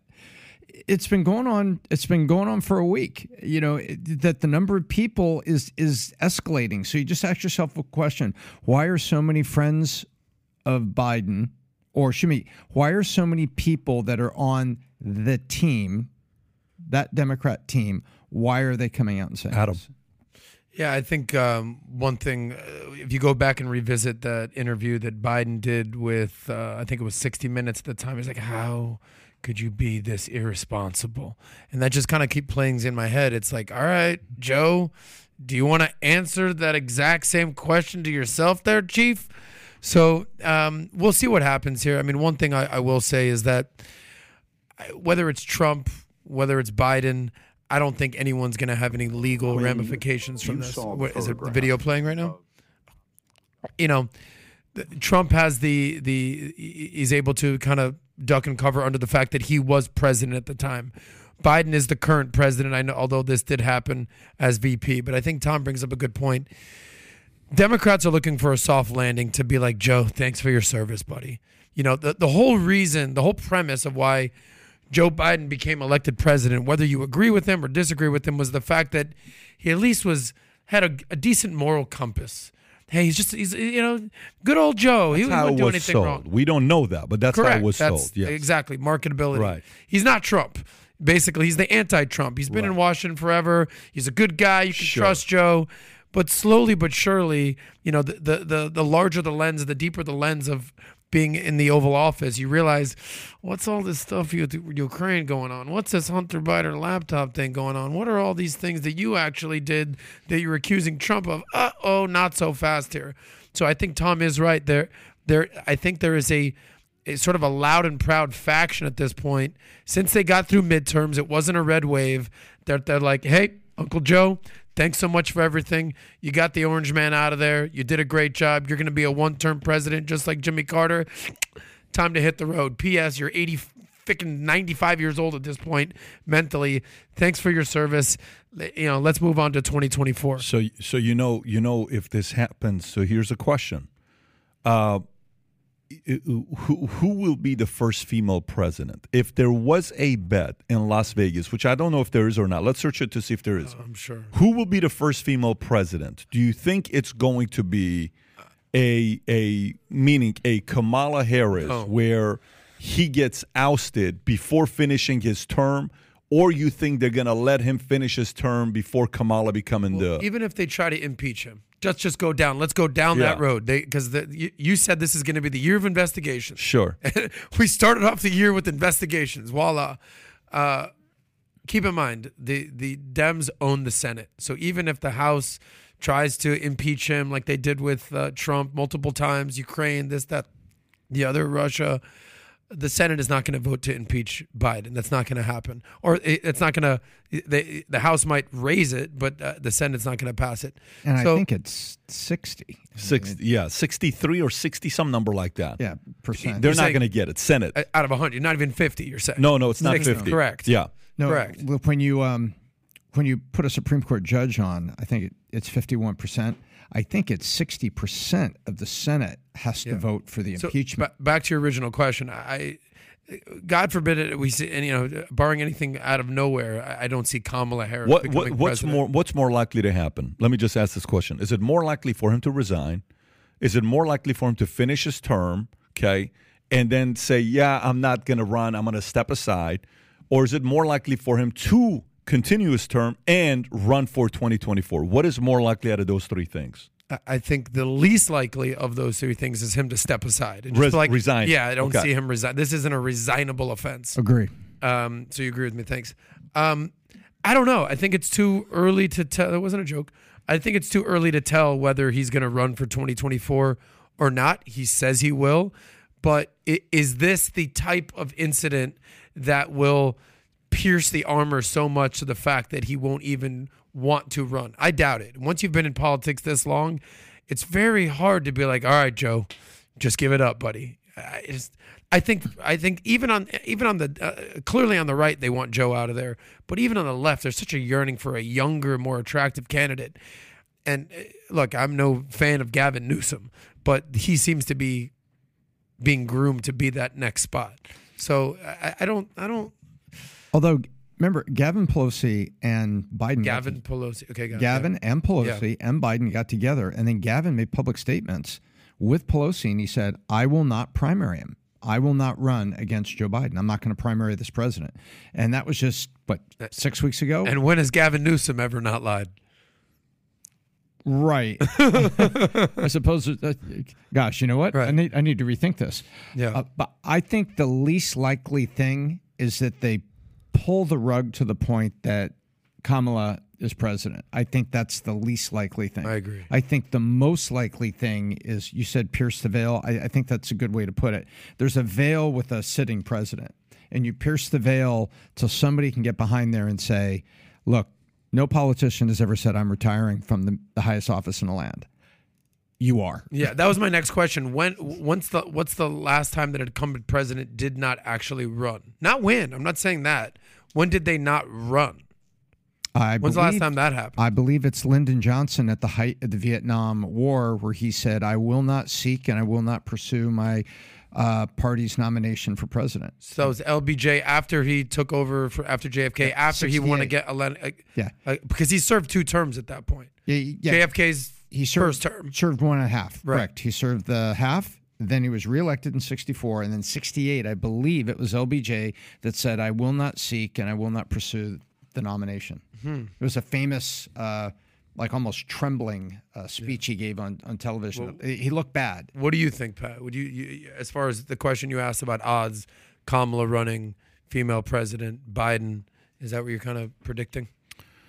You know, they asked Draymond Green the other day, "Hey, uh, what do you think uh, uh, with your chance of being a Golden State Warrior long term?" He says, "No, it's inevitable. My days are numbered." He says, "I'm only going to be here for." He says, "I understand the business of this game." He says, "I understand there's business with the NBA, and my time is coming, and I'm probably going to be playing elsewhere. This doesn't mean I would like to be a career Golden State Warrior, but I don't think it's going to be happening. I think I'm going to be going to a different place, and then." He explained the pool story. He says, One day I will tell the real story that nobody knows about. The only thing you guys know is me punching him. But anyway, so that's a different story. The writing's on the wall, right? Okay. You know, yesterday I watched Brady play. It's very hard to watch the game. It wasn't easy to watch the game uh, uh, because, uh, you know, everybody was who was a Brady guy was rooting for a win. He did not look good. Don't get me wrong. If you didn't watch the game and you just go look at the stat sheet, you know, 39 for 57. I don't know the exact numbers. It could be 37 for 59, 352 yards, two touchdowns, one interception. It was not a good game. It was embarrassing. It was not a good game.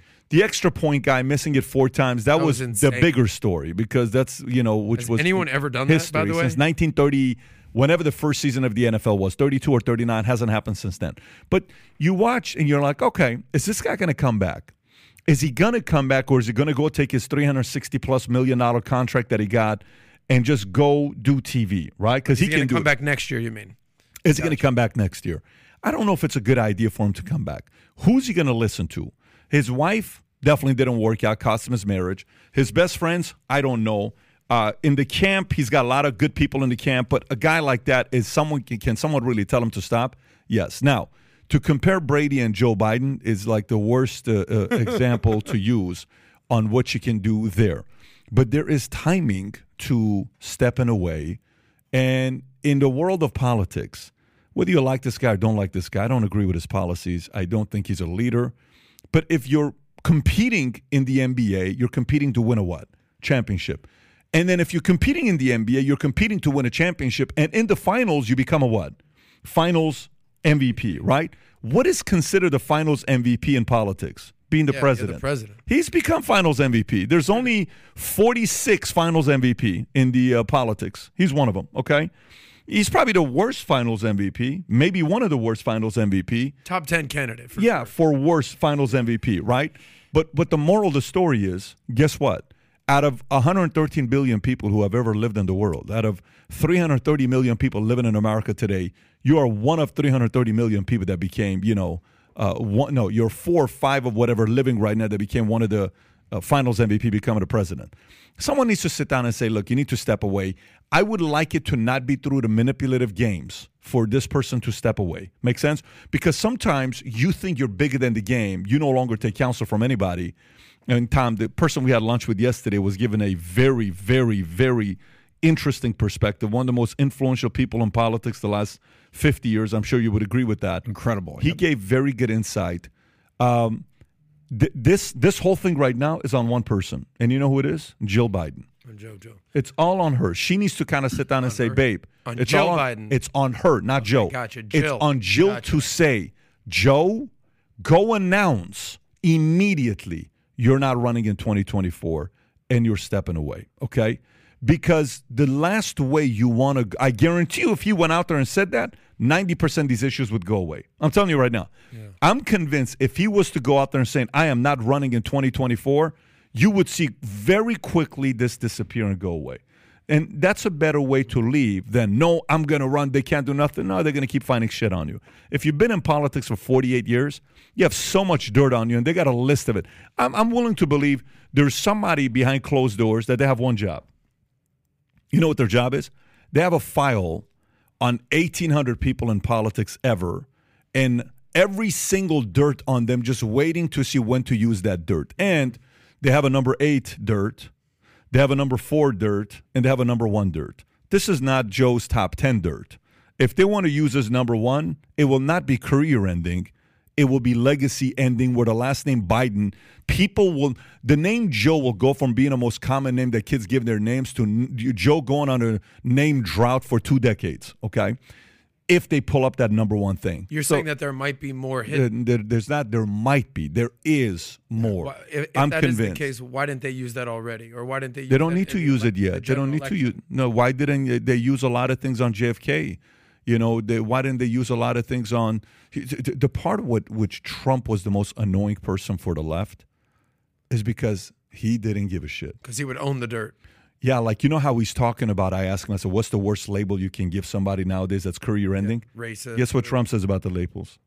I don't give a Give shit. a shit. Yeah. That's that is power though. That is power. Every one of these guys gives a shit. He does not give a shit. He doesn't sit there and say, you know, uh, it's not it's not going to be, yeah, go ahead. Yeah, no problem. Oh yeah, oh, well, how about you? How about this? How about Kirkwood Hiller? How about that? The, the the way he was a counterpuncher, he ruined politics. He ruined the these people who had been game in politics for years. He ruined them. The swamp. This guy, uh, Jill is in charge right now. Jill needs to make a decision and talk to her husband, and Joe needs to come out in the next two, four, eight weeks and say, "Hey, after long conversations with my wife, and after a visit with the doctor, the doctors asked me."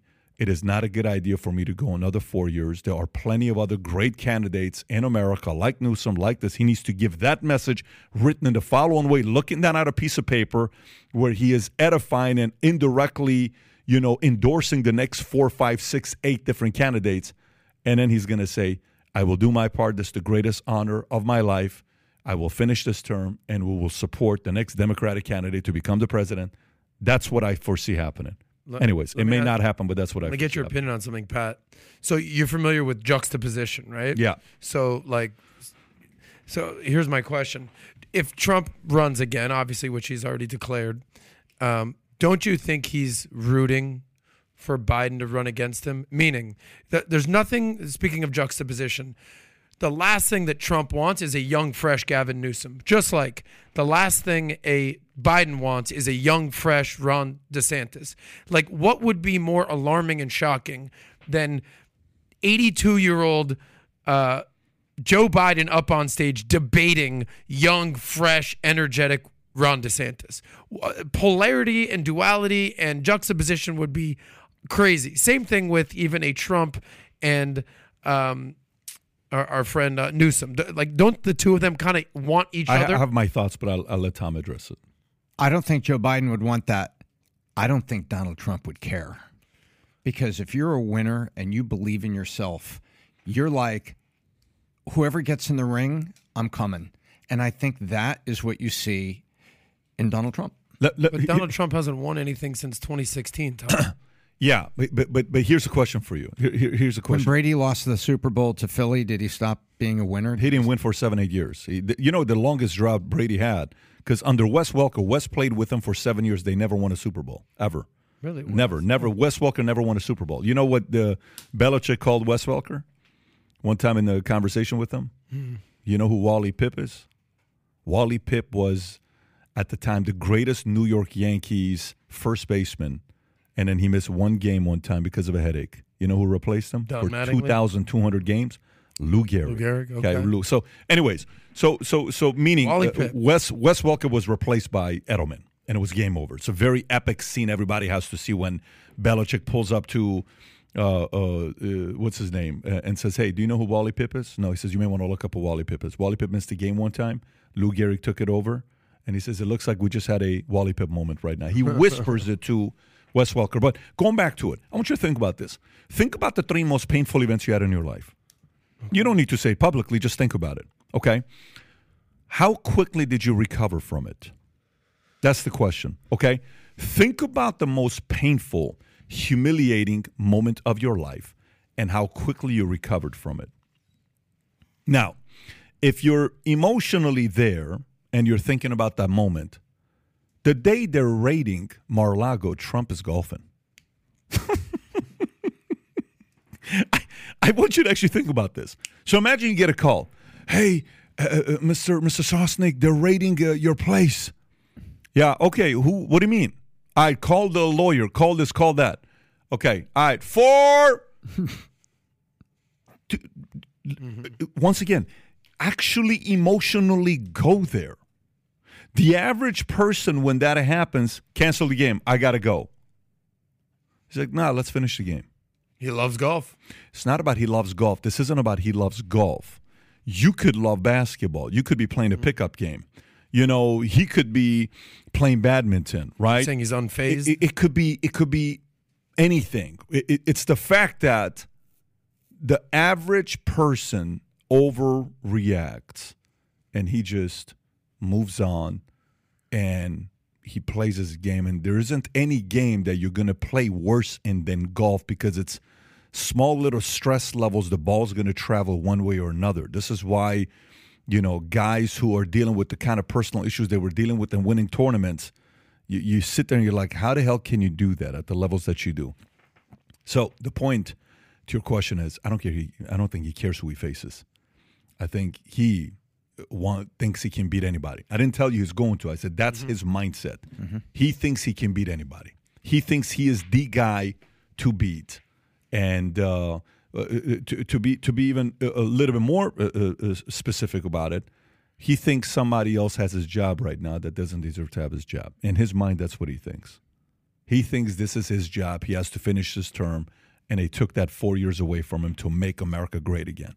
Whether the populace believes that or not, that's what he thinks. That's what I'm convinced he thinks.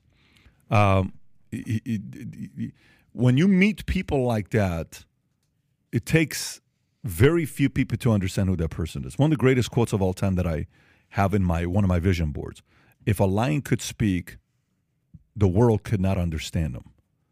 You, you can't understand the lion. The average person is impossible to understand the lion.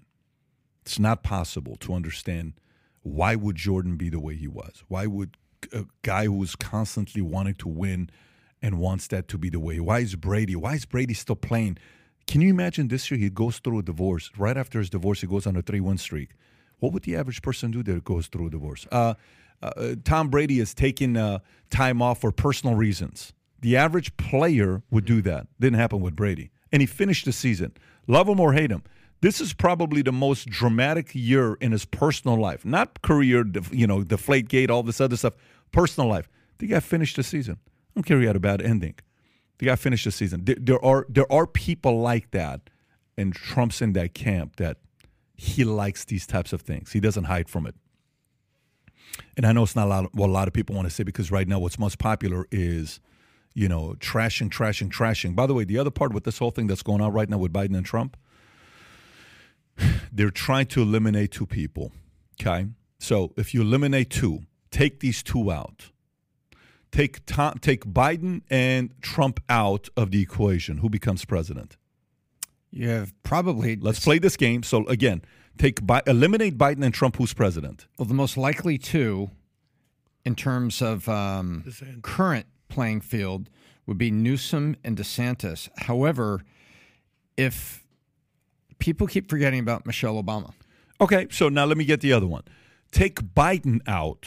Leave Trump in. Who becomes president?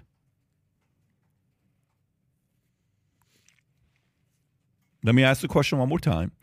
Take Biden out. Trump is able to run. They don't do anything to Trump, but Biden is saying he's not going to run. Who becomes president? oh, I I think Trump would beat Newsom, but he would not beat Michelle Obama.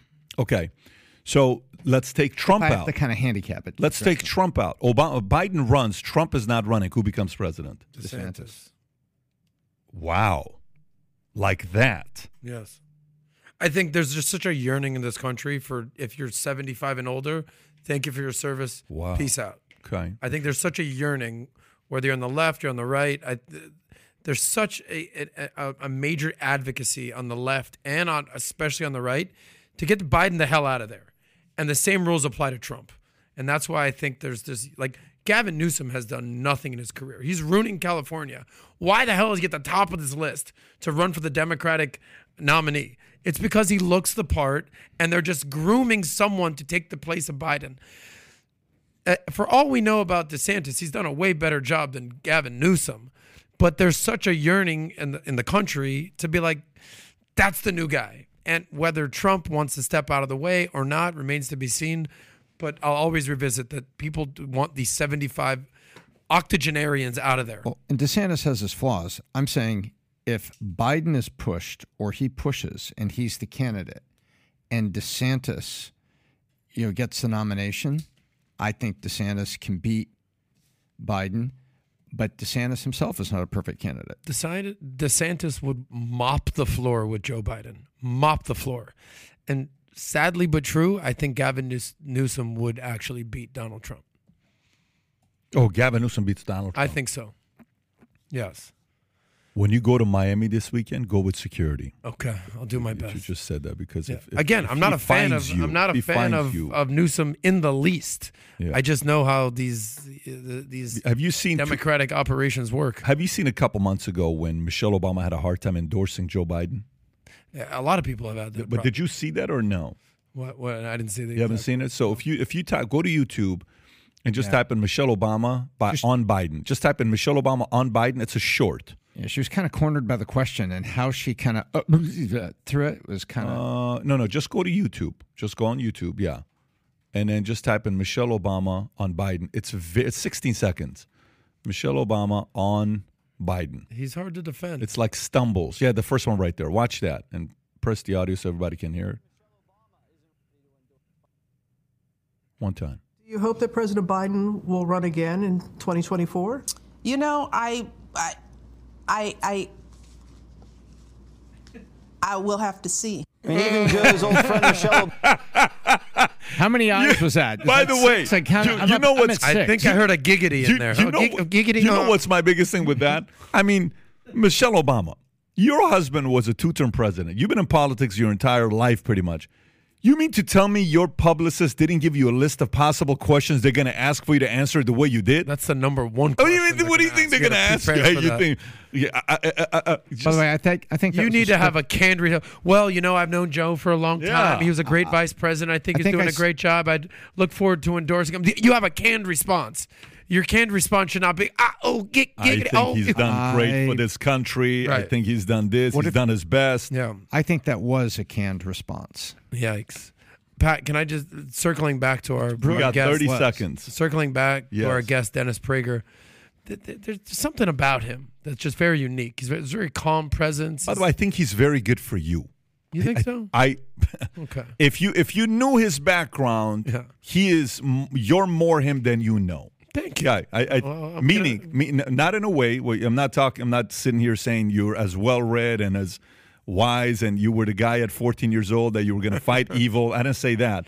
I just think there's a lot you can pick up from this guy. This would I be a person that if you're gonna if you're gonna study anybody's content, this guy would be one of the guys to add to your list to study. I agree. Well, I've been studying Dennis for years, I, I, I, and I thank you for putting me, uh, me and Dennis Prager. I was and Dennis Prager. Don't get too cocky, man. I meant it in a I'm different kidding. way. Yeah. But my question to you is, what is it about him that resonates with you so much? Listen, for me, you have to know a great conversation to me is what porn is to a 16 year old kid, to, to a boy. That's what it is. I, I just love great I just went conversations. there in my head right there, yeah. Pat. Okay. To me, when whenever I'm having a very high, high, high level conversation, I'm having a great time.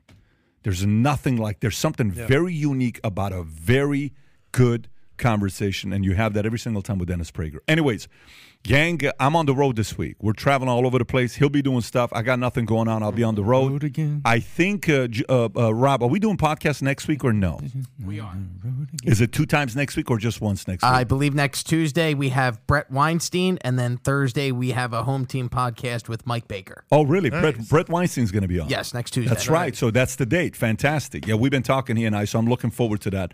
Anyways, gang, ha- have a great week, a great weekend, and we'll do this again next Tuesday. Take care, everybody. Bye bye. Bye bye.